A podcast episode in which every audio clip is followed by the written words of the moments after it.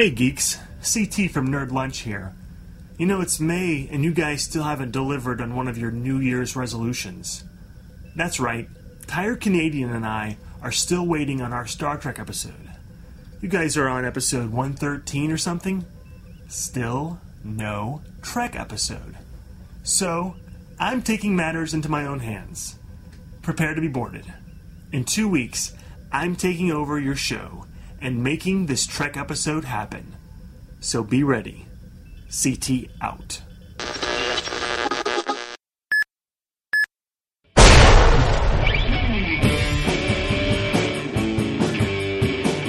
You're listening to The Atomic Geeks, a podcast covering movies, TV, comic books, video games, and everything in between. So geeky.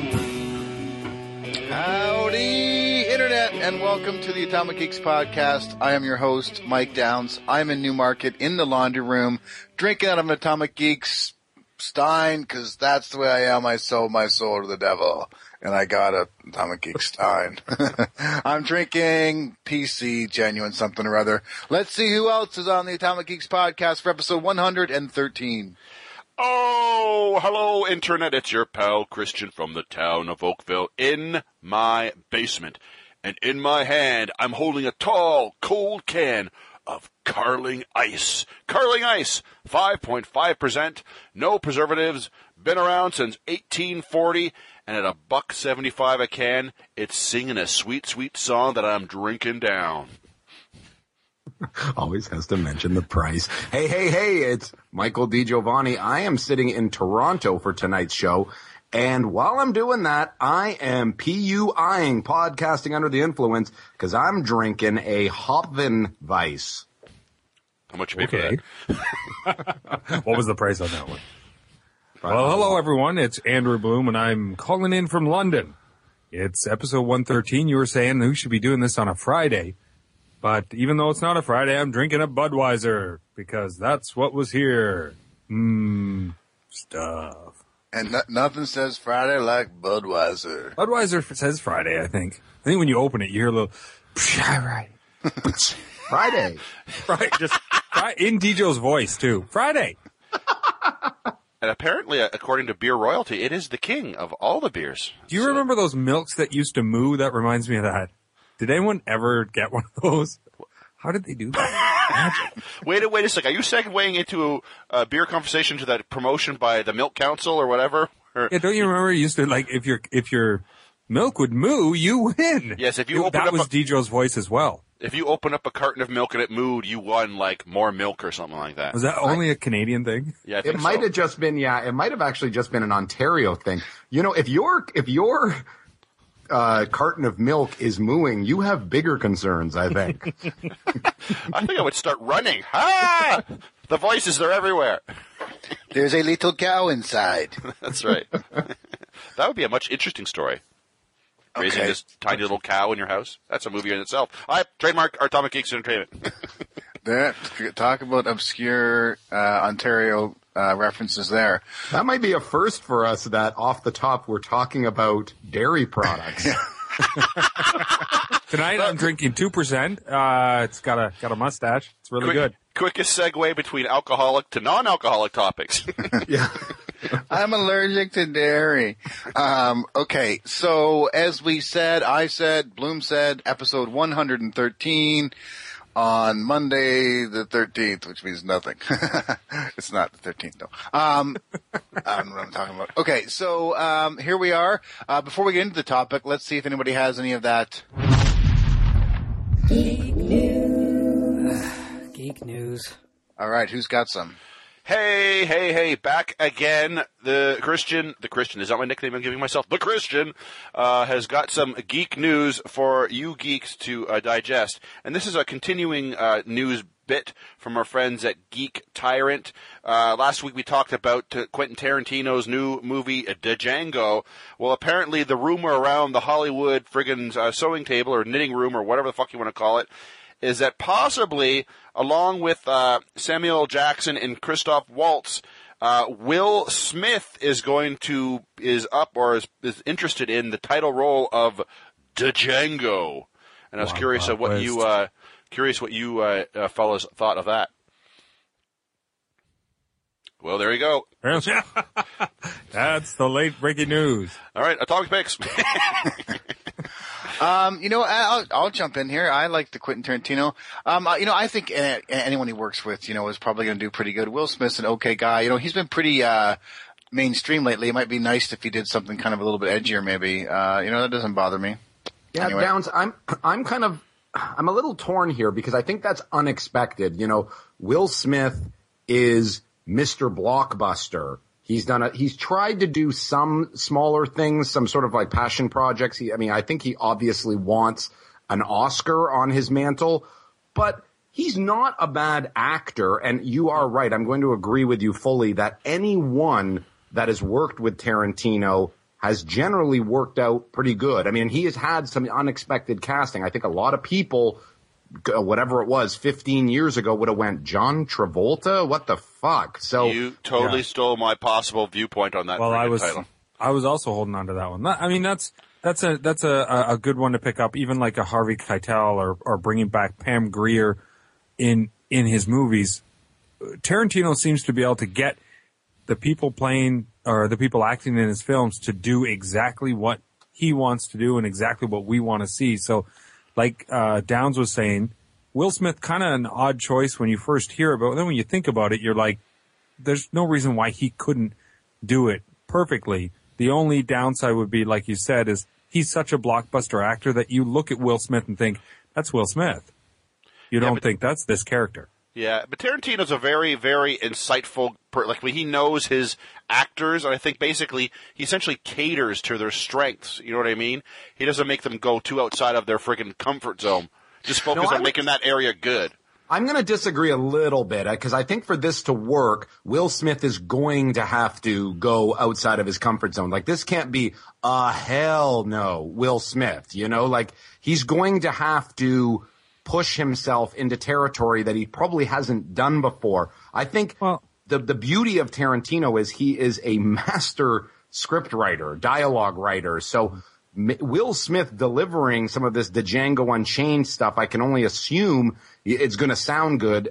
I think he, I, you have to trust he's a decent enough actor, but I agree, Andy, that we can he lose himself in the performance and not be, oh, that's the Independence Day Will Smith. Yeah, I, but I mean, the only thing is, like, I Am Legend, he, it was a bit of a different movie form, although big blockbuster, he still wasn't the, oh, hell no, as you put it, Will Smith. It was more of a serious role for him. I think he did a pretty decent job in that movie. And he, I think Tarantino, like I'm saying, or you guys are saying, can get what he wants out of his actors. Yeah, e- even in I Robot, I thought he was not. You know, he wasn't super all hell no, but he was still kind of a a little bit of a badass as well a in that movie a as well. Mini, mini, oh hell no. Yeah. Yeah, I mean, like, I, I wanted to say about, I mean, Quentin, I mean, I think what he does is he imagines people in other roles really well. You know what I mean? Like, he's really good at p- putting someone and getting a performance out of them you don't expect. And I think if that's what he can do to someone like Will Smith. If he does something like that and it's big, it could be a career changer for Will Smith. I mean, it could be something that you don't, you, you're not expecting and it turns out to be something totally unique. That's one of the things that he's good, Quentin Tarantino was good at. He's good at, you know, pulling off these kind of sleight of hand moves almost. Exactly. And what I've heard as far as Tarantino's craftsmanship when he's making a film, he, he writes for certain actors. I don't think he necessarily wrote for Will Smith. He may have, but apparently the preparation process, uh, Tarantino is a massive geek. And he has so many movies that he draws inspiration from that he literally has his actors, his cast, go through almost a film festival of the types of films that Tarantino kind of wants them to be like. I've heard that he does this on on all of his sets. Yeah, so yeah. so I'm assuming Will Smith is going to know what he's in for. That Tarantino is going to immerse him in these crazy spaghetti westerns and probably films no one's ever heard about, and get Will Smith into the proper headspace. Well, as long as uh, you know Will Smith doesn't channel his efforts from the Wild Wild West, uh, we should be in, in good shape. Or, I mean, Fresh Prince of Bel Air. No, I, I was hoping for that actually, and he could bring DJ Jazzy Jeff along with him. Okay, all right. So, um, moving into tonight's topic, it's uh, one of uh, your favorite and definitely mine. It's time for our Gunpoint reviews. That's right. Sound effects time. Woo! I like gun cocking noises. Um, so this is said uh, cock. I said cocking. Um, so cock. Um, so this is gunpoint reviews. Where basically read this or die. Uh, uh, especially in this case, we're talking about reading. What we did this time is a little bit different. Um, we everyone on the uh, podcast suggested a comic book that is available on the Comixology app um, that is on your iPhone or iPad, and I wanted to actually talk about that for a second. Um, because that was actually an important thing about how we did this uh, tonight. So uh, one of the things that I, I didn't know if everyone and everyone knew this because we actually had to buy some uh, some of the comic books but how you pay for this, like I was like, you don't have to use a credit card. It's not PayPal or anything like that. It's using your iTunes money, which I think is a real uh, benefit to this app. And I just wanted to share that with our listeners. Um, uh, was that not surprising to anyone else? Uh, Andrew, I know you just started using the uh, app. Did you find that? Was that the case? Well, or? it, it, it's funny you bring this up because this was going to be part of my whole reason why I ended up picking the comic book that I did and everything like that. I had never, I had to download Comixology. I've never been on it, never even, you know, I don't have an iPad like the rest of you. I've got my iPhone. So I thought, all right, I'm going to say two things about this. Number one, really, really cool how it's just your iTunes, uh, password and you can just, you download like you would an app and everything like that. Also very dangerous because it doesn't seem like money anymore. Um, and I think it's great and it works fantastic on the iPhone and I'm assuming on the iPad. On your laptop, it's not so straightforward. I, uh, it, you know, it would come up and ask for your credit card. It would do all that, all these things. And I'm like, why, why isn't it just my iTunes thing? And I can't access it straight through iTunes on my computer. It wasn't as user friendly. The app is so easy that I was confused when I got to the laptop and sat there and went, wait a minute, this isn't, where's the, where's the button I click? The hmm. end. I mean, that, that- that's, interesting feedback. I didn't, I didn't use the uh, the web app, but I definitely, you know, the app. Uh, one of the uh, how I use it, I I use prepaid uh, iTunes uh, cards. So for me, this is great. You know, I buy a $15, $20 card, put it on there, and then I was like, oh, am I going to have to go through PayPal or something to buy these comic books for the ones that we had to purchase? And, uh, I just thought it was really cool. And that wasn't something, even though I've been using the app for a while, I hadn't really bought anything. So that was something I definitely wanted the listeners to, to point out. I mean, was there anything Christian or DJ, I guess, to, to mention about how the fact that we used Comixology for this gunpoint review that you guys wanted to mention off the top? Well, I've been using Comixology even before I got the i uh, the iPad. You know, reading comics through my phone, like the free ones, of course. And once I got the iPad, it was like, geez, this is not good because basically, you know, it's it's it's very very easy to just go. Ah, okay, I'll, I'll get it, and then well, I'll get another one, and then I get another one. Like Andrew says, it's like it doesn't cost nothing until you get the bill. Um, it's it's very well done. The only wish I, only wish thing I wish they could do, as uh, although they do organize your purchases for you, I wish they could b- between the purchases that they organize, for example, a certain series. I wish there was more of a cohesive transition from reading one issue to the next issue. If you know what I mean. Well, they need to, yeah, you need to stop, go back to the home Yeah. go in. Yeah. And that, that is a bit of a pain in the ass. But if you've already read it, I imagine it might be a little bit easier. And Yeah, well, I've read, I, I bought 20, the, like all the issues of Irredeemable, like I mentioned in the forum. And basically, okay, I finished issue one, and then I have to go, I have to kind of go out and then find issue two, and then, you know, I wish you could like, Yeah. have a button that's move on to the, right, you want to read the next issue, you know, or something like that. But think about that. How dangerous would that be if all you had to do? Because usually when you're, if you're buying apps and you've already bought one, you can just buy the next one just by clicking on it and you don't have to put in your password and all that stuff.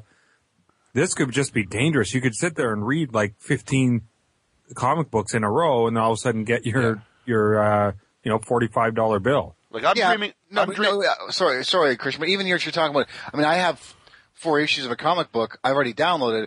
When I read one, I want to read the next. I don't want to have to go back out to the menu. What you know what I mean? Whether I have to, you know what I mean? Buy Yeah, it I- again or I- not. I think that it's definitely probably version one of Comixology. I think an, uh, organizing your own personal library they could do some mm-hmm. work with. I think that's probably what you're talking about here. You'd like your irredeemables. You, you bought you bought 5, 10, 15, 20 of those. You'd like them all to be in the same place and have the option to be able to click right to the next Click right to the next. place. Click right to the next one, or at least that they're all archived in one area. At this point, it just sort of you buy stuff from Comixology and it throws it into one shopping cart page. But that said, I, I've been using it for a while. We've talked about it a little bit on this show and on our forums. That uh, you know, it's a it's a pretty robust offering now. I mean, I wish some of the uh, publishers would get to the more day and date, and by that I mean when it's in store, it's also on Comixology. We're not there yet, but you can get lost and get a lot of fucking comics here from pretty much every major publisher. And to echo what everyone's been saying, it's a slippery slope. You could buy, you know, 75 issues of fucking detective comics if you really want with a simple click of a button. Yeah. I I uh I thought like I did read a few areas on it and like me being new to it, it did say that there were some that were available like when they were released. And There's you could very also few. Yeah. and and you could also here okay, this is here's my my Comixology virginism that I that I you know broke or whatever. I'm no longer a Comixology virgin, but I have questions. Like, does that go in there? No. Um, th- there's a couple of a couple of things. One's like, okay, you've got the option. It says bag it or burn it underneath. Do you guys have those options? No. no. See, this is on the website. You've got bag it, burn it, and it has pull, and then it it lists the number of pulls that that comic has. I have no idea what that shit is. Somebody can, if you know, if you're listening and you know what it is, maybe tell us because I, I'm sitting there. Okay, uh, what? I can bag it or burn it or and I pull it, and then I can order. I know I can order the print version from there. Yeah, buy and prints are the only button we have. But anyways, Yeah. I mean, I, anyways, I don't want to get into the whole fucking differences of the different uh, apps. Sorry, Andrew, but um, I just want to get too mired down in the details of the Comixology app because for those listeners who actually don't have an iPad or an iPhone, it sounds like, or maybe if they're not using the website, basically we're just reading four comic books, right? I mean, for our gunpoint reviews. yes. yes. So, God, we like comic books. We just happen to be um, some of these uh, you can get for free. Well, so the other point I guess that we should mention about Comixology uh, just before we do move on was the pricing structure was pretty great. You know, uh, the one of the the Ultimate Thor one that I I uh, uh, got us to read was uh, on sale for 99 cents. I definitely like that idea of getting some of these uh, 100 bullets when we're going to talk about was 99 cents. It was definitely cool to get some of these things for a buck. I mean, I thought that was pretty great. Yeah, that that was a great I, that was a great choice. Your your, your comic book downs because like it was like ninety nine cents. I saw it's a limited series and there's four issues, all ninety nine cents. I'm like, well, fuck, I'm gonna buy them all for crying Hold out on, it it was three fifty when I was looking at it. Yeah, well, you got there too late. well, that that's was the, a sale. that's the thing. Like there, that's the thing I don't like about it. There was one that said, and I can't remember whose it was. It was two dollars and eighty. I don't know what it was. And when I clicked on it, it switched to ninety nine cents. I was like, oh, sweet. And then with the Thor one, it was three fifty, and then it was three fifty or three ninety nine. I had to pay for. it. I'm like, this is that sucks. Anyways, okay. Uh, it, it, it's pretty cool. It's definitely something that I think if you are looking at to use it, I guess to sum up is it's a great app on the iPhone and the iPad. Uh, uh, we definitely like it. You know, the majority of us here, uh, with, especially with the guys with the iPad, uh, it's definitely something you want to keep track of if you're going to spend money i would say to watch out for what's on sale i guess they have i noticed today is marvel mondays where they have a bunch of marvel comics on for 99 cents which is pretty cool Yeah, Marvel Mondays, and I think DC has it has puts up stuff for sale right around the, when the new comics are supposed to be released. I think. Yeah. And well, the one thing that we should note is uh, we we chose to do this off Comixology. It's just a different distribution method, but all of the comics that we're going to be gunpoint reviewing tonight are also available at comic shops, and in in most cases are collected in trades as well. Yeah, yeah, exactly. Yeah, yeah, yeah. That's what I tried to get. Or these are just regular old comic books. At the end of the day, we just happen to Yeah. use the uh, Comixology uh, distribution method, as Mike uh, DiGiovanni pointed out, in the year 2011 as we move towards the future. Okay, so enough uh, blah blah blabbing, and move into our topic. So, who should we start with? Um, Let's go to uh, Christian, I think, starting with numbers instead of uh, alphabetically. Uh, numbers would come first. So, Christian, uh, tell us about 100 Bullets number one and why it was your pick for uh, a gunpoint review. Uh, 100 bullets is essentially it's a it's a uh, how do you say? It's a basically almost like a, a crime noir uh, story that is written by uh, Brian Azzarello and illustrated by Eduardo Risso. Uh, it's a. I picked this series because basically, first of all, it's a finite series. It, it's finished now. It has it has a beginning. It has a final issue, and that's it. A hundred issues of this uh, super duper crime story, and it starts off uh, really slow. Where basically, uh, you know, the character is approached by this uh, this mysterious agent who basically says. Uh, the, this crime that you were familiar with didn't happen this way. It actually happened this way. Here's a suitcase, uh, has all the evidence to which I'm talking about, and a gun with 100 bullets, on 100 untraceable bullets.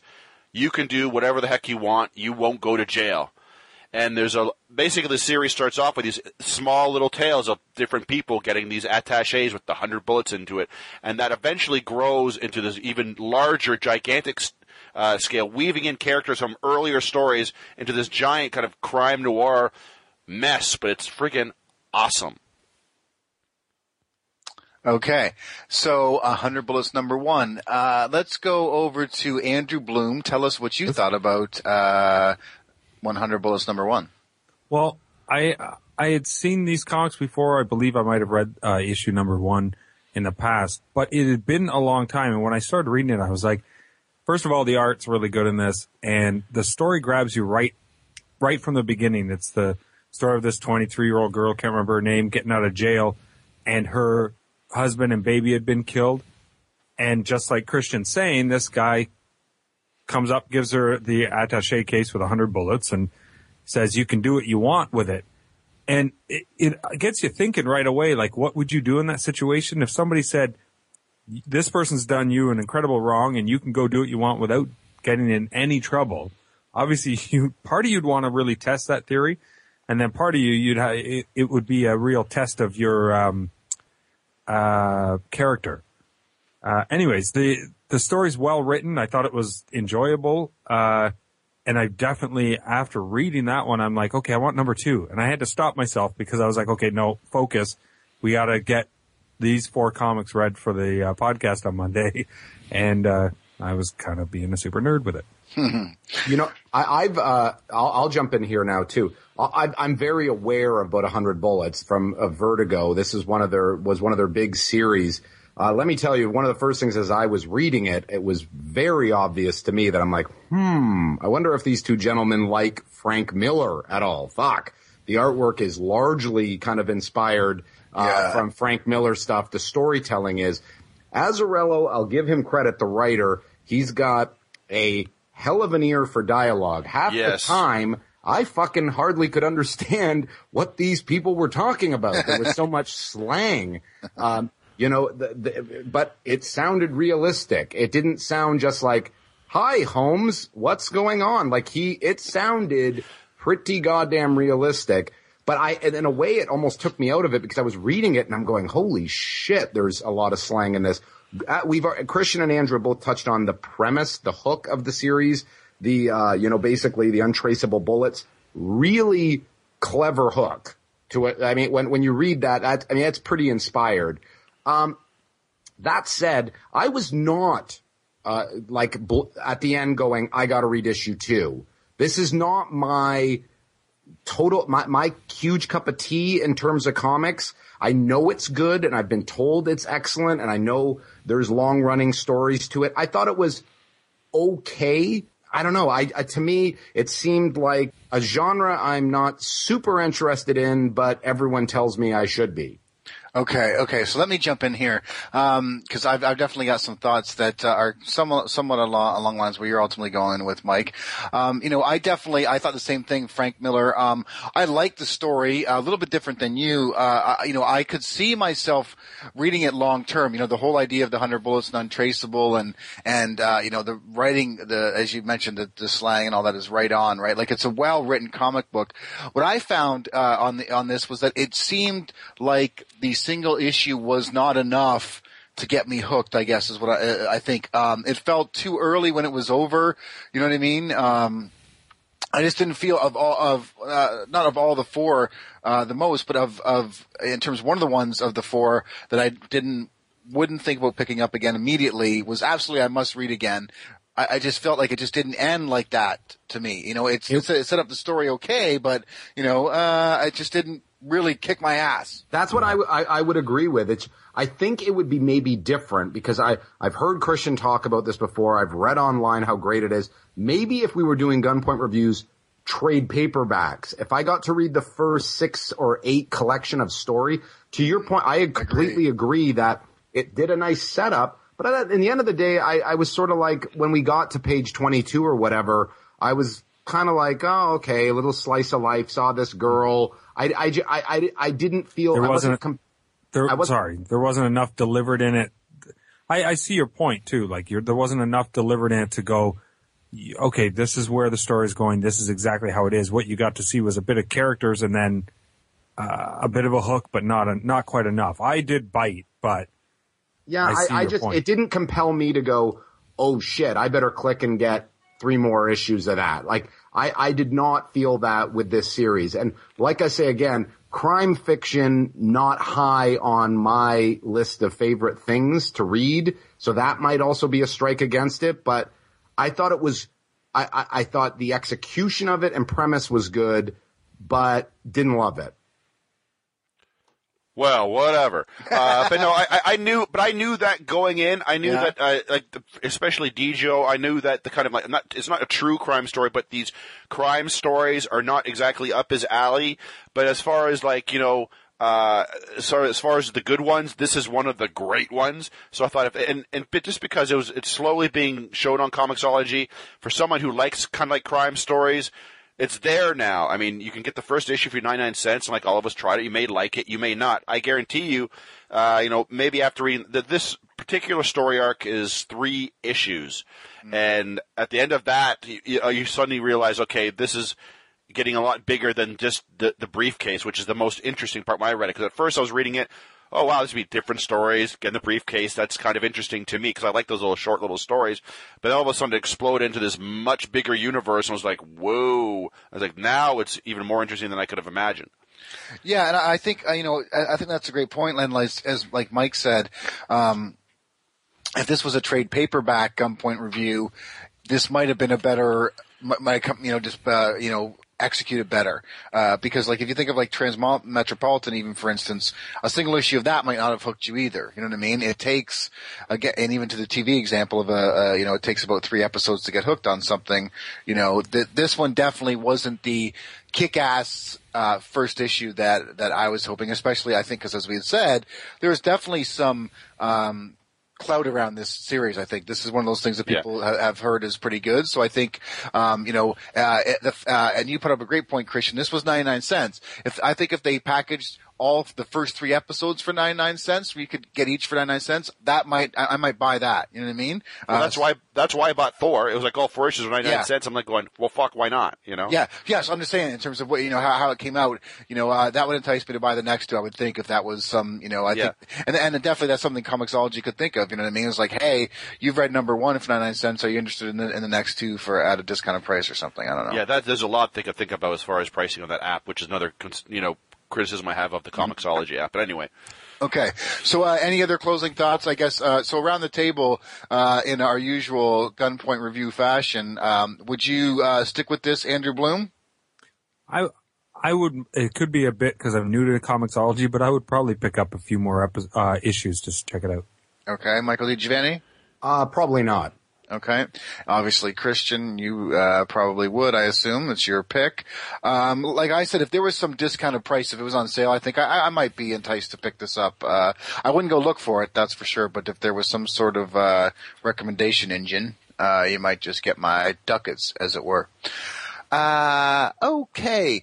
Since we were just talking about Ultimate Thor, maybe maybe we'll just move on to that, since there are some similarities in terms of the pricing structure and and how it worked out. At least uh, as Christian mentioned, um, my pick was Ultimate Thor number one.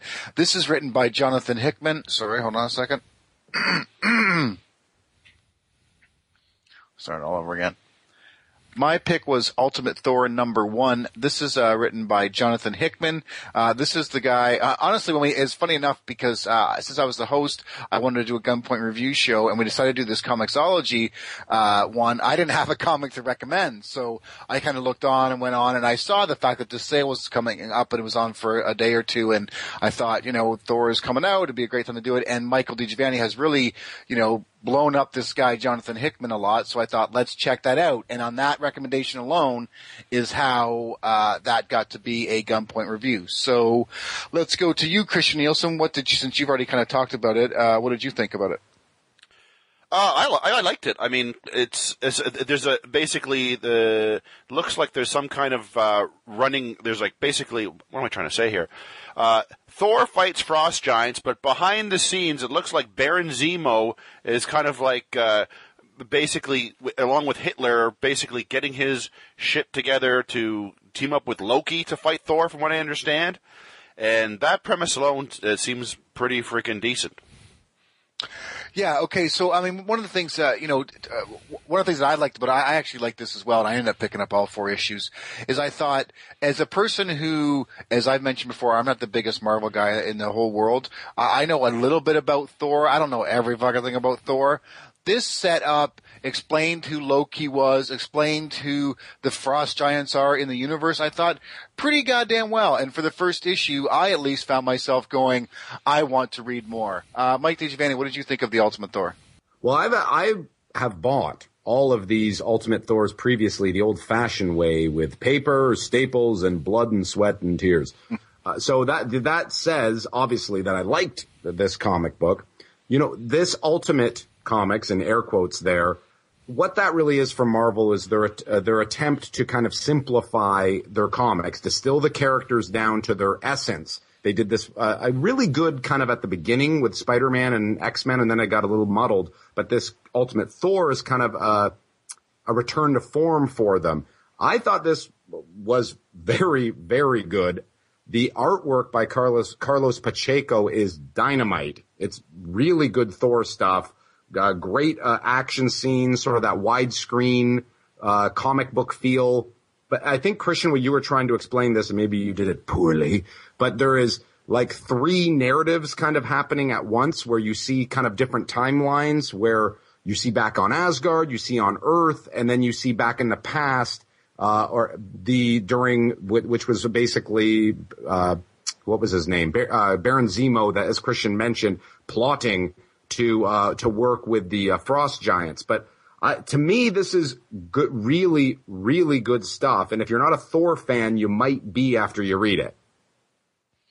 Yeah, yeah. I mean, I think very well said, Mike. That's definitely uh, at least the last bit, the part where you you know, try to do a better job. And Christian wasn't even that much better. But anyways, um, you know, uh, I didn't get yeah, the Christian was saying basically three fucking narratives is what he wanted to say. Right. So there are three narratives in this thing. Uh, one of them's with Hitler, and one's with a guy with a sword, and they're going to do some fighting, I guess. It, it's it's definitely I think the takeaway you know is is uh, that uh, you know if you're like like if you're not a uh, total Thor head then this is pretty easy to pick up. Andrew, what did you think? I'm a total Thor head, and there's three narratives. Now, the I thought this was, I thought this was very good, and the fact that it's four issues, like I saw that even be going into it, I thought I'm probably going to read all, all of these. I've read a couple of the other Ultimate um, comic series, and they're pretty decent. They're obviously quite good.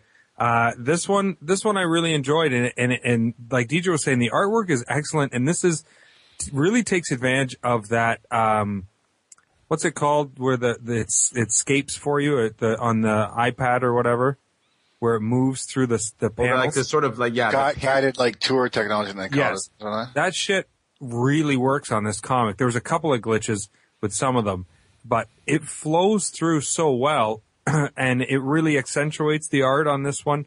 Uh, it's it's good, and the fact is, uh, I'm going to throw out there right now that I did see Thor on the weekend. Didn't hurt. Uh, I was in Thor kind of mood. I was feeling like an Asgardian, and uh, the, the, this was right up the alley, and I was I was really pumped to read it. And I was happy. So you're feeling a little bit Asgardian right up the alley, eh? That's a little. There's a, A cream little- for that. Was- at least it wasn't a big Asgardian because I wouldn't be walking straight today. There's a cream for that. Christian knows. But now, uh, from what little I know, or what more than little I know of the Ultimate Universe, does this essentially kind of takes place uh, before his uh, uh, joining up with the Ultimates, but then it's kind of like a story that shows who he really is, which you learn about when you read the Ultimates. That makes Yes. total no sense. Yes. Does it? Christian and I are having a hard time articulating this comic, but I, I think I, I, I think that was kind of right. It takes place loosely around the time of the beginning of that Ultimate series, which is in essence the Avengers for this Ultimate Universe. But yeah, this gives you the uh, uh, basic, basically the origin that this guy that's sitting at the beginning, they find a guy who seems like he's crazy, talking about that he is uh, Thor and he's from Asgard, and people on Earth are going like, "Who the fuck is this uh, nut?" And but now you find out he's telling the truth because you see flashbacks to Asgard and all that fun stuff. Uh, you know, Downs, when you you mentioned that what drew you to this was my uh, throws to Jonathan Hickman. Uh, would, would would this entice you to want to check out anything else from him? Because I will say this is probably the weakest of all the stuff that he's written. This and this is good, but this doesn't really probably capture the strength of him as a writer. I think if you want to see uh, really good Jonathan Hickman, you should check out Shield or Fantastic Four. Not to knock this comic, but would you want to maybe uh, seek out other stuff from him now? Yeah, I mean, uh, yeah, like, it, it didn't it didn't blow me away. That's as a writer, but I definitely, as I've said, I thought it was well done, and uh, I would definitely you know pick up something like something like Fantastic Four. Again, I don't have a huge uh, you know history with, so something you know if I as a writer like this, I might be interested in picking that up. But it definitely is a guy, you know, who was writing shit I like. That's for sure. Yeah, but Carlos Pacheco's art's is freaking dynamite, though. He's that's Oh, it- very.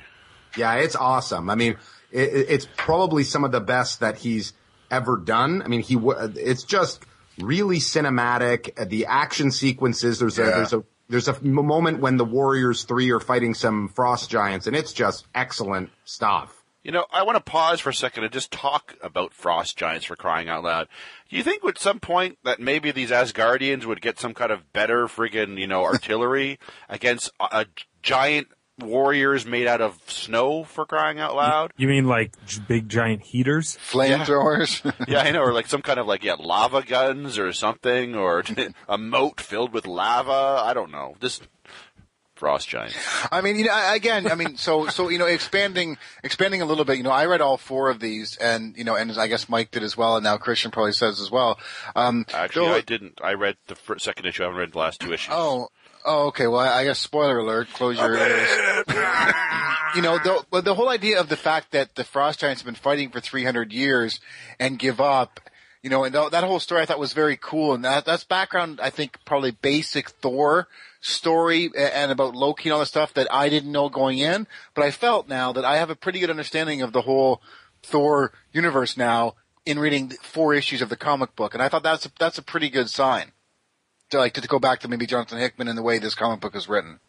Yeah, and that's what it is. It's really supposed to be an introduction to the Thor character and kind of stripping down all that other unnecessary stuff. It's distilling it down to the key players, Odin, Thor, Loki, and then they use the, uh, the frost giants as sort of their main Asgardian bads. I think it was inspired to have, uh, to, to kind of uh, get the humans aligned with the frost giant to begin an invasion uh, into Asgard. That was a really cool, especially the that's basically uh, the ending of the first issue when you discover what Baron Zemo and the Nazis' plan is.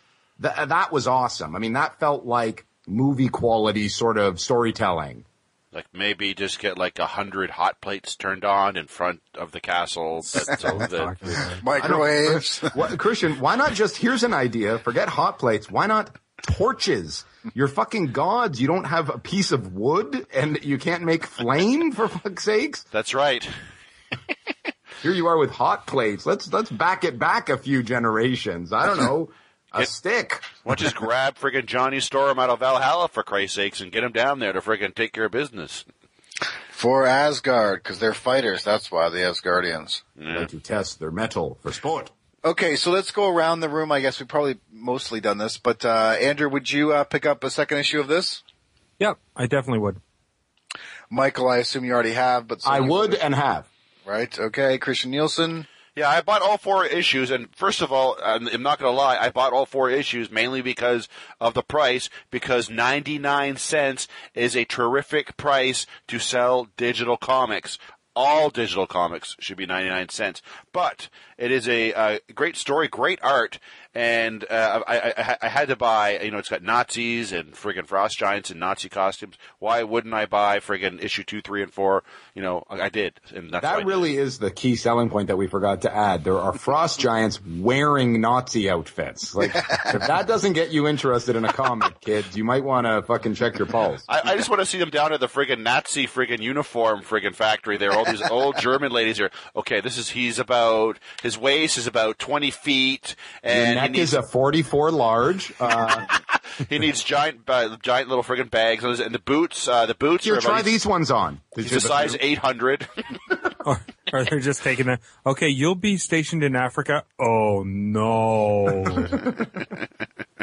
Okay, so let's move on to, I guess, let's maybe we'll go, we'll go to the lowest valley before we hit the highest peak. So let's go to Andrew Bloom's Cowboy Ninja Viking number one from Image Comics. What the fuck was this thing? hey, hey, I got an idea. Let's start with, uh, you know, introduce it with, uh, bad, uh, you know, hopes and, and get everyone pre, uh, positioned for not liking this comic book. I, I Hey, tell, I'll Let tell me you, tell you, This is probably right up Christian's alley is what he's about. that this me title, tell this, you. This title alone basically said, I'm damn, damn interested in reading about this friggin' story. I exactly. So this is. Let me tell you the story, and and Dijo has uh, a little bit of blame or uh, help in this one, as, as depending on how you want to look at it. Surprise, I was new, as I said before, to Comixology, and I hadn't been on, and I'm struggling. It's Friday afternoon. I'm at work. There- What are know, these colorful have- pictures? what's that? What are these colorful pictures dancing in front of my eyes? Yes, Anyway, shut up. So, so I'm thinking, I don't know what they have on, on Comixology. I'm trying to think of these old ones. Of course, Deidre's like, why don't you go with Old Faithful? I'm like, I'm not doing Teen Titans again. That's all everyone ever knows that I, I, I, uh, have read. So I want something new and something different that no one else had, had on the podcast had, had, uh, read before. And DJ was on the phone with me and I'm screaming because I'm at work and I build tanks just in case no one knew that. Hello. Um, and there's, it's a lot of noise in the plant. So I'm yelling at DJ. He's like, dude, relax. We'll figure this out. He's like, how about Cowboy Ninja Viking? And everything went quiet behind me. I was like, what's the title? Yes, I will read that. That sounds like a fantastic idea. So, um, from Image Comic, it's Cowboy Ninja Viking by AJ Lieberman and the uh, art by Riley Rossmo. Um, definitely at the other side of the spectrum than the other ones that you guys have looked at. I just thought it was something different and definitely something that people haven't picked up before, and the title intrigued me. Um, Cowboy Ninja Viking is basically this experiment gone wrong uh, with guys with s- split personalities or schizophrenia. Um, they have triple personalities, and there happens to be this one guy who's designed as a perfect assassin whose three personalities are, as you guessed it, cowboy, ninja, and a Viking. Um, that's that's why I picked it.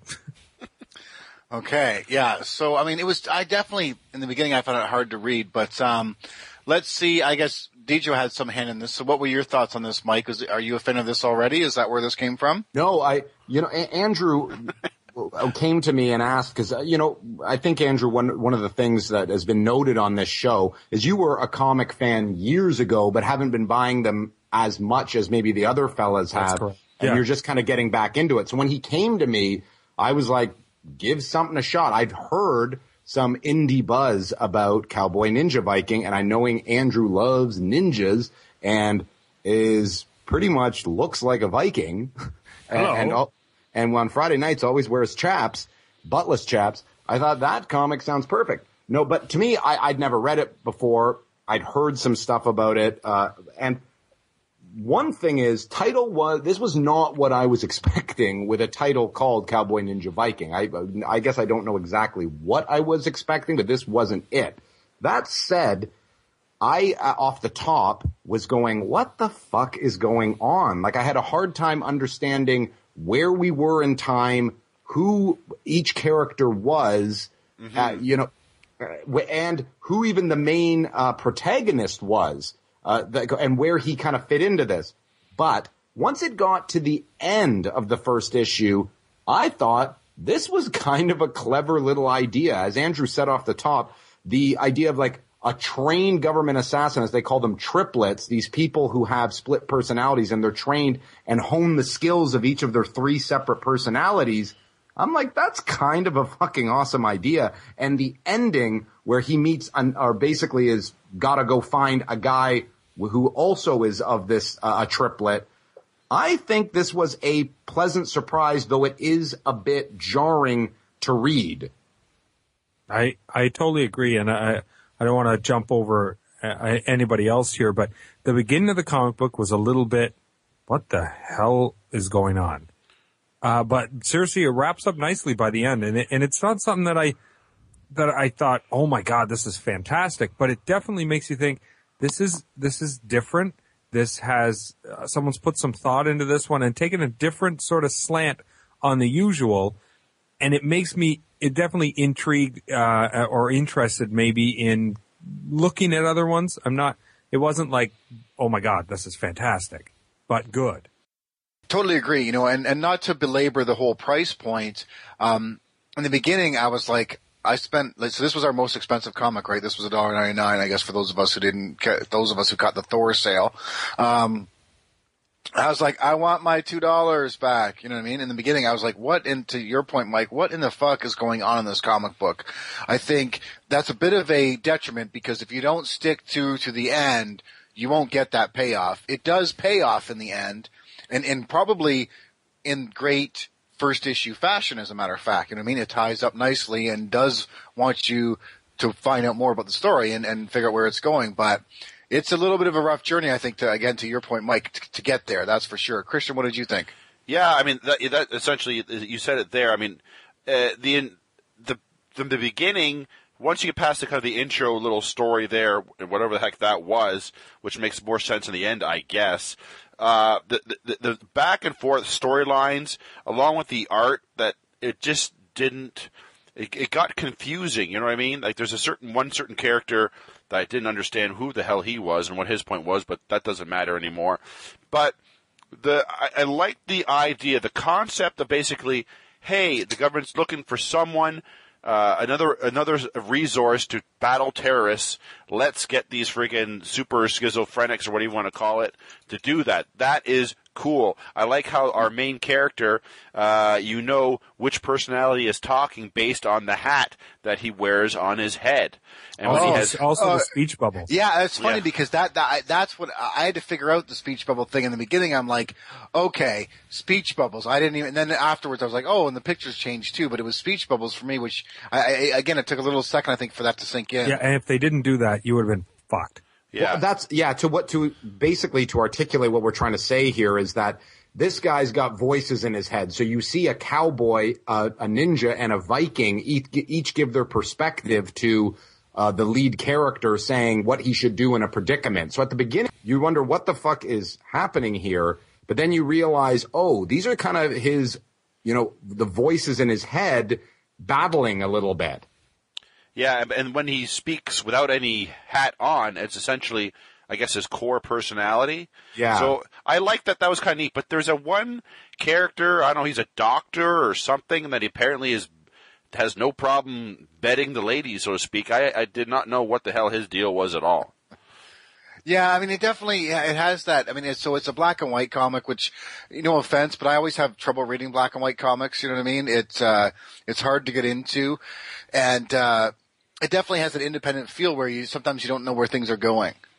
Well, it's you know what Downs. The thing is, is the the the, uh, the guy uh, chose to do it very non-linear in terms of his storytelling, which I guess could be a little flashy, uh, or maybe overall will pay off as it goes gets into uh, subsequent issues. Right. But it is a little confusing. I, I, I because it didn't say, you know, th- yesterday six hours from now. Like I was kind of going w- w- from page to page. You almost didn't really know who we who we were following now.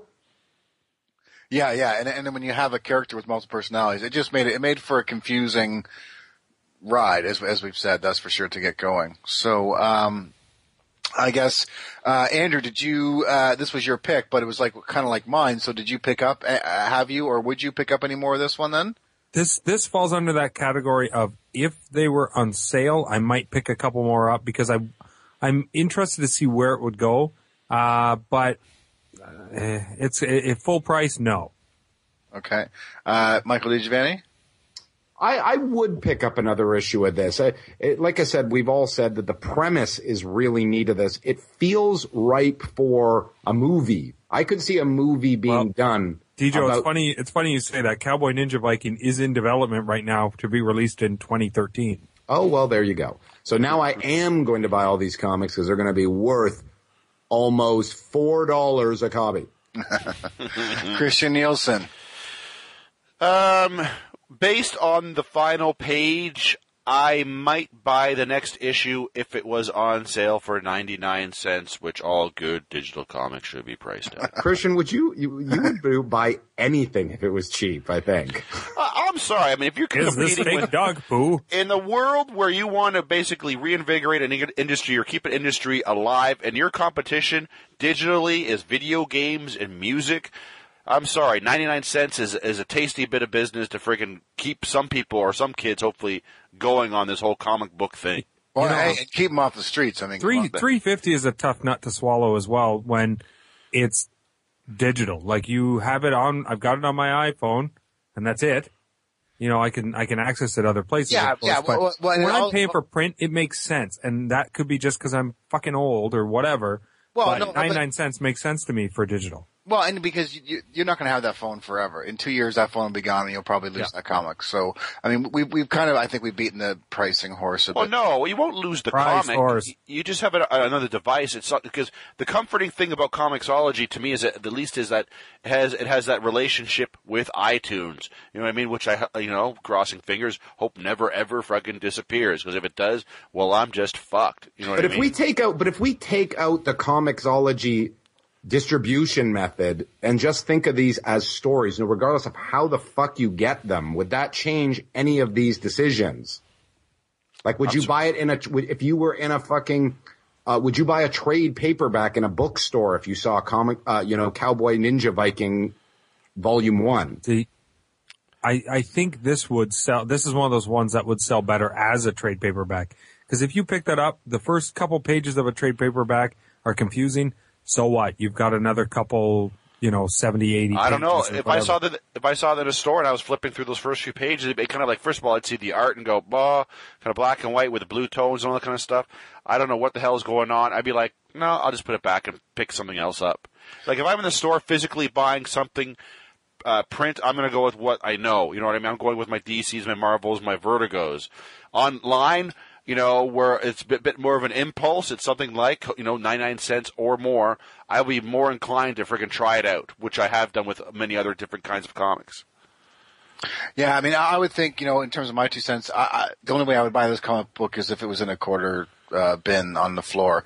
Um, I, I didn't really dig this. um, well, I'm, I, I'm not trying to be a smartass. I just, I, I'd pay a quarter for it. You know, if I could get all the next 12 issues for 250 or three bucks, okay, I'll buy that. But, I, uh, yeah, this is something. There's something that tells that I think, and this is this is how they get you.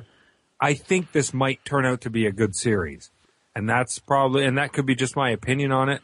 But that's where they probably get you, where you're like, okay, I'm going to buy that next one if it's 99 cents or whatever. Yeah, no, and I mean, yeah, like I, don't think you're going to pay three fifty for this on a, on a Comixology app. But I mean, and again, this could turn out to be a fucking amazing comic book that makes a, a fucking amazing uh, movie. It doesn't mean you know we've all been wrong before. It just this is reading that one issue did not entice me to want to pick it up and read more in the end. That's for sure. Right.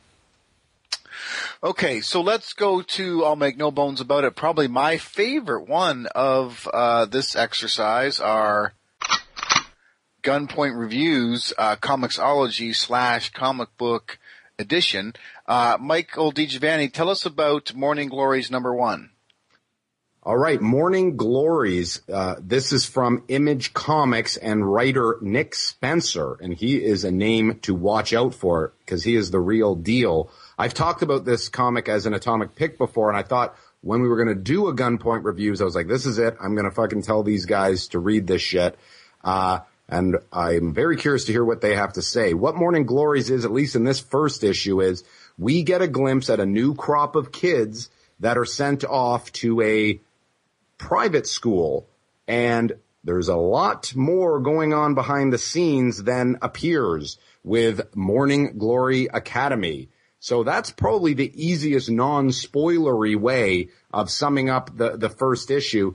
So uh, I, the reason I recommended it, it is probably the best new comic I've read in the last year or so. If you liked uh, things like Y: The Last Man, if you're a Buffy the Vampire Slayer fan, or if you like the TV show Lost, I think you'd probably get a kick out of this. I, I, I think it's fantastic, and I, I'm look forward to see, hear what the other guys think. Okay, um, I can't remember what order we've gone in, but let's hear what you think first, Christian. Yeah, it was very interesting the, the way it started, and it, like I, you know, again, I, I can I appreciate any freaking comic book that can basically start me off going, okay, I don't know what is happening here, but it gets me interested in trying to find out what is happening. And then basically you get a, essentially it's a, a collection of different individuals in a strange place, well, or a strangely similar place with strangely similar similar characteristics between the characters, and it, it basically when you get to the end, you get that what the fuck moment. It's I'm not explaining this very well at all, but it it, it, it, had me very interested from beginning to beginning to end. well, we should be able to talk. We we should say, and we, which we've said throughout all of this show. The spoilers are in effect. The the kids, each of the kids that show up to the first day of school, all are born on the same day. It's every single one of theirs birthday when they show up. Yeah. So the, the uh, you know, I'm going to say r- right out. Downs mentioned at the top. This is one of his favorite. It, it's so funny that a comic book with such a small amount happening in it at the beginning can be so interesting and so cool and hook you. This comic book hooked me off after like page two. And nothing's really happened. It's a bunch of teenagers. They're all being recruited. Of course, at the beginning, you do see a little bit of, you know, somebody breaking out and that you can tell that these kids are smart, everything like that. This delivers a lot without saying too much in the first issue. It promises a lot, I think. I think it, it looks like it's going to deliver a lot. It definitely got me hooked that I'm like, yeah, this is really fucking good. Yeah, yeah. So you know, as as as I've, I kind of said off the top, but and as you said too, Andrew, uh, this was definitely my favorite pick. Um, I think this thing was a kick-ass comic. Um, I think that uh, it actually reminded me of almost reading uh, Preacher back in the day, where uh, especially that last page where you're reading, you're reading a story, and you know you're going to about to turn the page on something crazy. Like the last couple of pages, as as the character is kind of descending this uh, circular stairwell, you know it's about to be something crazy. And it reminded me of when I used to read The Preacher, and you would turn the last page and be like, "Holy fuck!" And that in terms of a first issue, I thought this was perfectly done. You know, it sets up the story in the beginning. It, it something's crazy is going on here. Then it introdu- introduces us to a bunch of characters we start to uh, associate with. Holy shit, there's some crazy circumstances going on, and oh my god, it's nothing you've ever fucking heard of. And that just you know, in terms of me, just felt like very much like a Vertigo story, and, and uh, specifically like back in the day. So I love and it. You, you know, the thing is with the thing is with me, I love the comic book format of killer last page cliffhanger. I, I want that. I love that. And you you said preacher. For those that ever read Y: The Last Man, killer last page fucking cliffhangers, man. This comic book does that every single fucking issue. It's very uh, telev- television episodic storytelling when you when you start getting into it.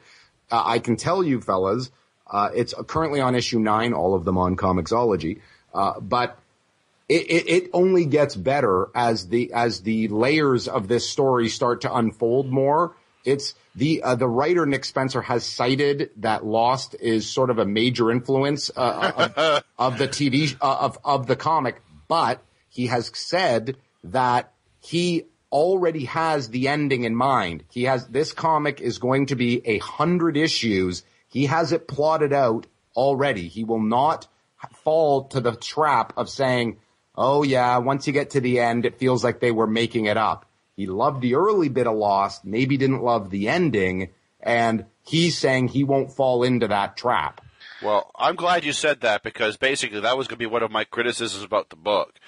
Was essentially there's a, there's certain elements when this book is like, what is that and why is that happening? You know, and, and obviously there's things that obviously it's only a first issue. I can only extrapolate so much that like why is that this happening and that happening and blah yeah, blah blah. Leaving things that need to be explained. That that's part of the hook, and I think that's part of the point that you want that payoff. Yeah. And you hope that you're going to get that payoff eventually. And I think if this comic book does pay it off in over whatever it is, a hundred issues that Dijo's saying, then it's going to be worth it because it, it has these big um, question marks that it puts in your head and that you want to see uh, right off the bat.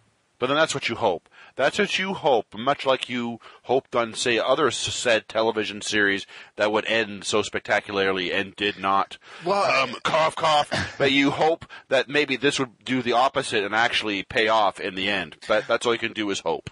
Well, I mean, you know, it's, it's pretty interesting though. I mean, just to, to talk about that for a second. I mean, if you, I think of the fact that we're in a point now where a TV show that we have talked about and enjoyed and, and discussed and, and argued on during someone's wedding reception up back at their hotel room, um, and that this now is the impetus or like the influence of a comic book that we're now talking about and discussing, I think is pretty fucking um, uh, phenomenal. You know what I mean? Like that, whether it was good or not, you know, and how whether it was done, uh, executed or not. This guy's now said, "Hey, I'm not going to necessarily fall for the faults that they did because you know I because it's after the fact. So that's the beauty of actually coming after the fact. So that's pretty cool, and hopefully it does work. out. I I, I definitely like this comic and thought it was pretty cool. That's for And, sure. You know, the thing is, not that to anyone that were that's not read this comic, it is nothing quite like Lost in that sense. Right. I think in terms of maybe the storytelling structure and the narrative style, that's probably what he's taken from Lost.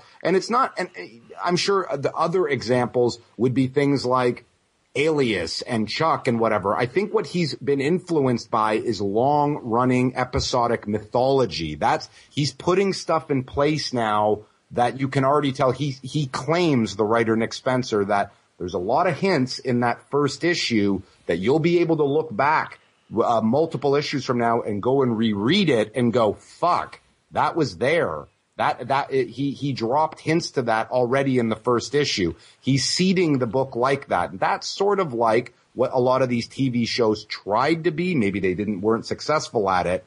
But that said, uh, I think this feels like a TV show. When I was reading it, and as you continue to read it, you it, it feels in places like Buffy. It feels almost like the comic book if anyone's ever read Runaways by Brian K. Vaughan and by Marvel, another great series about a group of young kids the the characters are spot on. Like there's some great characters that he's created for this. There's one kid from Toronto which I quite enjoyed. Yeah, yeah. I thought I thought I mentioned that. That was a great point too. Uh, but the, each of the characters are unique. They don't sound the same. That's one of my major faults in a lot of comics that characters speak and sound exactly the same. Uh, there's that slutty girl. There's the real crazy girl who writes in her diary. There's the uh, rich, the rich snobby kid who's also like a real badass. Like everyone's got a unique personality. Well, if this school suddenly happens to take place on a desert island, I'm not reading it anymore. oh my god. Okay, so let's go around the uh, poker table here. Um, Christian Nielsen, would you buy this uh, in the future? Uh, I've I've read the first issue. Uh, I'm intrigued by reading the second issue, uh, but I don't. I'm on the fence on whether or not I want to jump into it or not. It's it's just it's a it's a little bit too strange town for me. But it, I'm not going to say it's not well done. It is well done. I'm just curious about where it's going to go. I'm not exactly sure how comfortable I am with it, so I'm on the fence. Okay. Um, Scared. yeah, I'm scared. Yeah, I'm scared. What are those kids going to do? They're, those people are hurting. there. So strange and different. There's wolves after me. I read strange and different too. All right, get off my back. You just said it's too strange and different. You're strange and different. You're strange and different. Andrew Bloom. Uh, I, yeah, I think I would read some more. I fear that this might be one of those comics that after 35, 36 episodes or issues, you kind of go, yeah, and you fade out of it. But I think if this guy can keep it interesting, definitely would be something that I would continue to read. That's a pretty good point, actually. I, you know, yeah, 30 issues in, if this thing, ex- you know, is it still going to be that good? Well, we'll see. We're at, I think, issue nine, you said, Mike? Yeah, issue nine right now, and I I will tell you, I if I would challenge you guys to at least read the first six issues and tell me uh, if you feel that same way. Yeah, I would think, you know, of all the ones we've done, I bought the rest of the Ultimate Thor, as we've discussed. Uh, this would be something that would be on my list. I don't know if I want to spend like 350 uh, an issue on this, but, uh, you know, a buck or two per issue, I, I could definitely see myself throwing some ducats down for that. It's a pretty cool story. Yeah, I, I like two- it. Two bucks an issue. So, Dijo, you send me ten dollars. I will read up to. I got six. I got the first issue for free. Yeah, yeah, that's another good point. This was a, a free, an entire free issue. That's how they get you. number one. I, I like that though. It's not some Yeah. preview thing. This was the full Yeah, because I actually issue. downloaded this way back when when actually uh, Dijo made his atomic pick. I said, oh, I'll check this out because I trust Dijo, and uh, it was free at the time. So there you But go. here's a question. Joe just cried. Here's a question. Is there any comic you guys would read for $3? Like, uh, forget Comixology. Would you go into a store? Would you pay three bucks on Comixology? Would you go bu- buy something at chapters? Like, everyone seems like the only way they'd read a comic now is if it was 99 cents. Well, you know No, the no, no, problem is with that, D. As soon as you get exposed to the 99 cents, you sit back and think, eventually issue 13 will be 99 cents. I'll just wait. And that's the problem with it, I think. Like you, when you get exposed to cheaper prices, you think, if I can get something this good for this for 99 cents, well, why can't I get the rest of it for that price? And I, I it, it makes you a little bit cheap. Well, I've, I bought many, uh, graphic novels for full price and it doesn't bother me. I read them and I think it's great.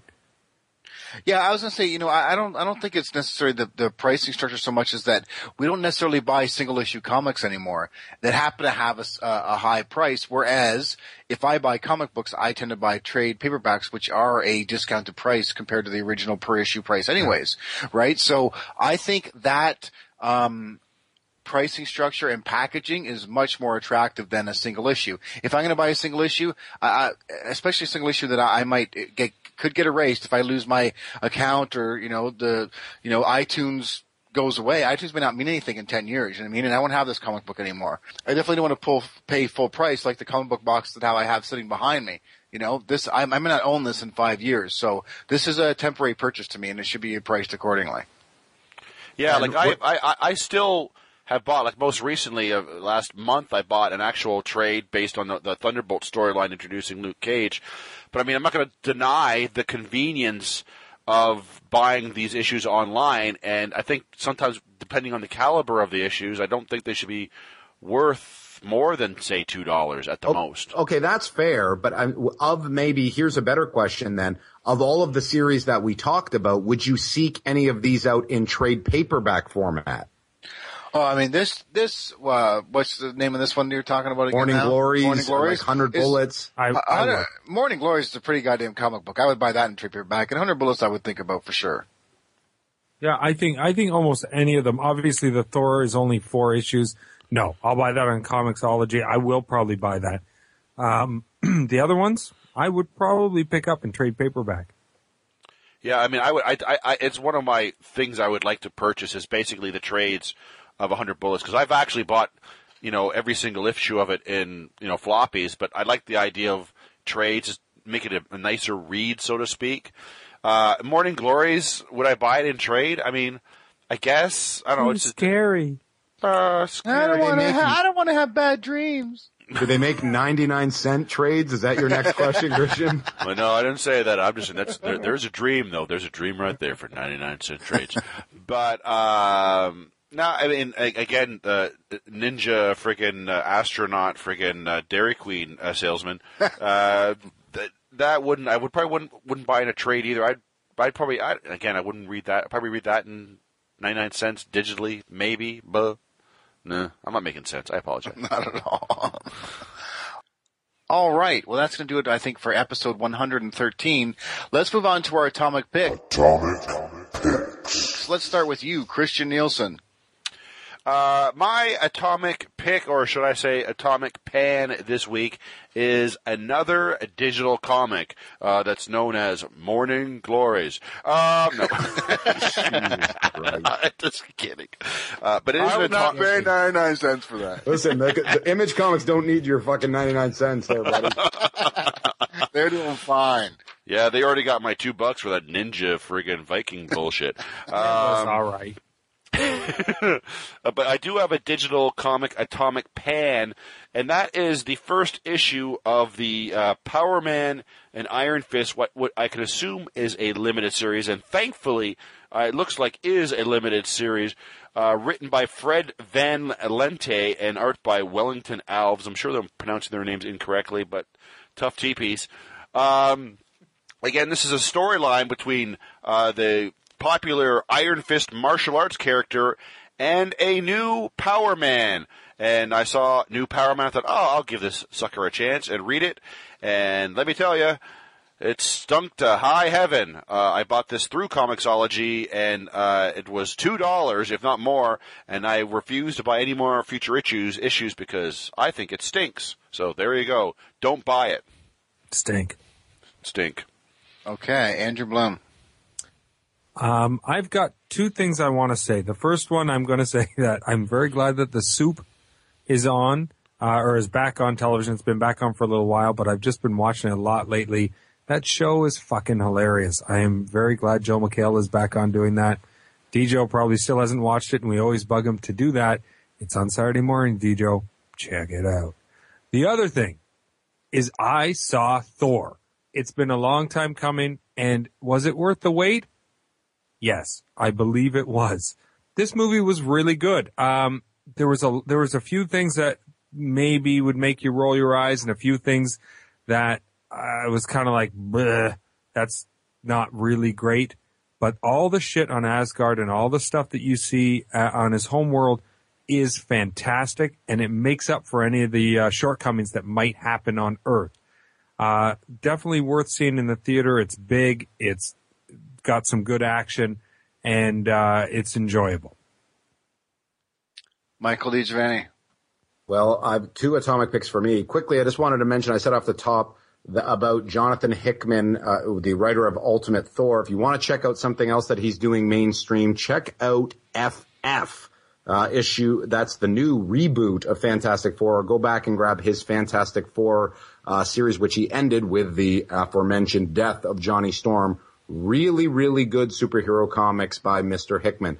And to follow the lead of Andrew Bloom, I also saw Thor, and I'm going to tell you, fucking fantastic. I do not see these failings Andrew's talking about. I, I would say this is probably one of the best superhero films made. It's up there in the top, for me, top three, if if not top five. It's as Really? good.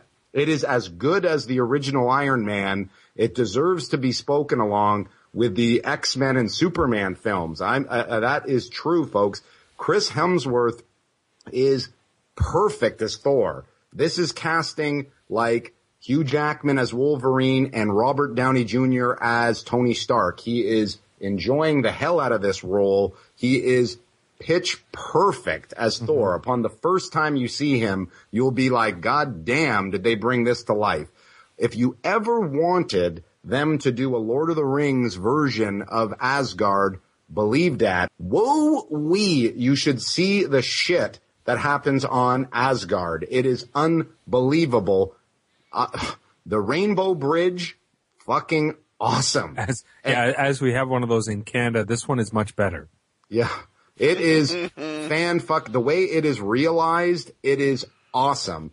I, I liked everything about this. I, Natalie, my only major criticism was, I don't know how necessary Natalie Portman was in the movie, but you gotta always have a love interest. She wasn't terrible, but she was serviceable. The stuff on Earth is not as strong as the stuff on, uh, in Asgard, but man, it is damn damn good. Uh, it's crazy for me to say this, folks, that Thor has set the bar for the superhero films coming out this summer. I hope Green Lantern and Captain America can be as good or better than Thor. I think it's going to be a little tough. Apparently, what Kenneth Branagh said that he wants to direct the sequel already. Well, I would say it's a career in reinvention for him. It is very, it is excellent. My, I, I was blown I- away. Yeah, and I like I, I agree with the stuff on Asgard. I loved it. I love um, Hemsworth as as Thor. I almost said Ford. Uh, the stuff on Earth was cheesy for me, and I, I had a hard time grasping it. And I, I it could have been just the yeah, it was just it wasn't as good, and there were some issues with. I and I can't. I don't want to give away spoilers. It's too soon for the rest of them. Maybe the other guy should see it, and we could talk about it a little bit. I, see, I, I don't, that I'm gonna, we're gonna have this conversation. It's not as strong, but they're playing the fish out of water stuff, but it works. It, Uh, it works to a degree, but I think I think it, it fails in some areas. I don't think it's as good as it could have been.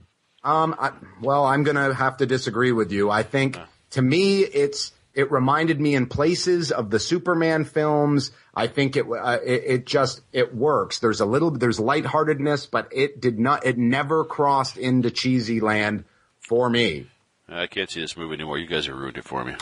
I know, and we're talking about breaking every rule about talking during Atomic Picks. I want to talk about this in the beginning. Um, and I, all I guess is I really want to see this movie. I may have to go skip out of work tomorrow to go see it because um, I just cannot cannot wait to see this movie. And I think uh, I called it. I, I we should, uh, you know, those of us who commented on the forums about the uh, superhero movies of the summer. I said Thor would be the one to top. So uh, I hope I'm right. Two quick atomic picks for me this week.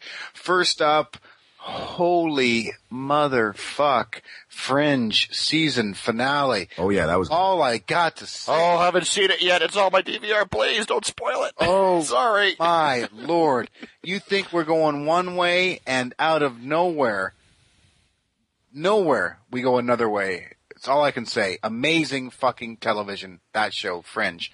Um, and then last, uh, is an atomic pick for our, um, online product vendor. Uh, as I mentioned, I bought the, uh, beer stein here, and I also bought the trucker's hat, as I said on last week's episode. Well, I just so happened to be joking around with my wife, and I went to go put the trucker's hat on to show how bad it looked on me this weekend. And just by putting it on, the back of the hat broke off. And I was like, what the fuck is this shit? So, you know, I was like, well, I'm going to have to email Cafe Press, the people who do this for us, and complain. Um, and so the interesting thing is I didn't like this hat anyways. I find it very too big. It's very high in terms of a ball cap, which, uh, it's way too big for my head unless you maybe come from the Nielsen Norwegian descent. This hat, which is supposed to be one fi- size fits all, is way too big for the average normal headed person. Danish with a quarter Norwegian background. So, uh, it just so happened, I thought, you know what, I'm going to email these people and tell them how bad this, you know, uh, what happened. So I, I emailed them and said, A, I didn't like how it looked, but I was going to, you know, live with that and give it to my huge headed buddy. Um, but B, this thing fell apart on the second time I fucking put it on. How shitty. And what did they do? They refunded me the twelve seventy or thirteen dollars, whatever it was, that the hard cost it is for those of us to have the store. Without any question, they refunded me the money for that, not including shipping, but at least the hard cost right off the bat. And I just thought that's very good, uh, especially, you know, if any of you out there are thinking about buying any of the Atomic Geek swag shit, uh, you know what? They have a pretty good return policy. You know, they just said, you know what? Get rid of that hat. So, um, they don't need me to send it back. They just gave me my money back, which I think is a pretty good way to go in terms of an e-store. Um, so yeah, if you're thinking about buying anything and you're nervous, don't worry about it. You don't like it, you'll probably get your money back if you have a problem. Um, I think that's going to do it for episode 113 of the Atomic Geeks podcast. We have to go through a couple things. Um, first up, let me tell you, it was a pretty big uh, week last week at the Atomic Geek uh, various offices as we realized we had not one but two iTunes reviews. Uh, first up in uh, what was the first of the week was uh, Gundam was uh, talking about how he likes the podcast and likes to listen to them back to back. Uh, hopefully you'll get up to speed though soon, dude, and you won't be able to do that anymore. And then what might be the smallest review, shortest review ever was our good uh, buddy Sad Hydra, who is uh, also on the forums. So thanks uh, to you for that as well, uh, saying that our podcast is an awesome podcast. Um, before we move into uh, my big wrap up, let's see what we have in store for episode 114. Christian Nielsen, what's on deck? Next week on the Atomic Geeks podcast, we will be making pornography. I've already oh, started. Oh. Jeez, I don't know if I'll be allowed on that episode. Okay, I think that's going to do it for episode 113 of the Atomic Geeks podcast. I'm Mike Downs, and I'm signing off for all the Atomic Geeks. If you want to interact with us or reach out and touch us in any way, at least digitally, you can go to Facebook. We're on the Facebook. Please go there and like us. We're on Twitter. All of us have various uh, accounts. Just like search for Atomic Geeks, and probably a couple of us will come up. Um, we're also on. We love the iTunes reviews. We have, I think that was number thirty-eight. That uh, was Sad Hydra. So we're killing in Canada. The Americans could certainly step up some uh, iTunes reviews. Um, and of course, my baby, the Atomic Geeks website. We have the forums. We like to go there. It's not only Chris Locke who comments. You know, other people talk once in a while as well too. So if you're out there, you want to hang out with the Atomic Geeks, do that. Check us out. Mike Down signing off. That is it for episode 113. Good night. Good luck.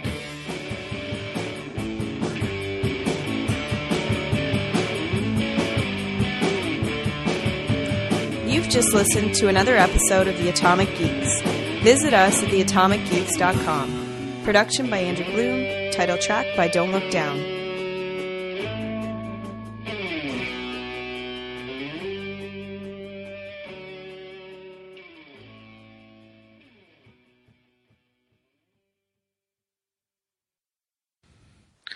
I don't know. I don't have it in me to do it.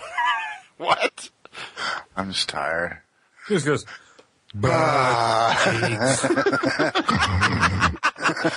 Atomic Geeks. Uh, Nice, guys, nice talk some shit. I'll be right back in about half an hour. We're off to a good start.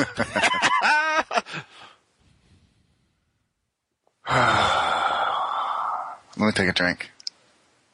Look, look, look, look, look, like an hour later. like, like Popeye, all of a sudden so far, this intro has so much atmosphere. It's, it's telling a story before it even starts.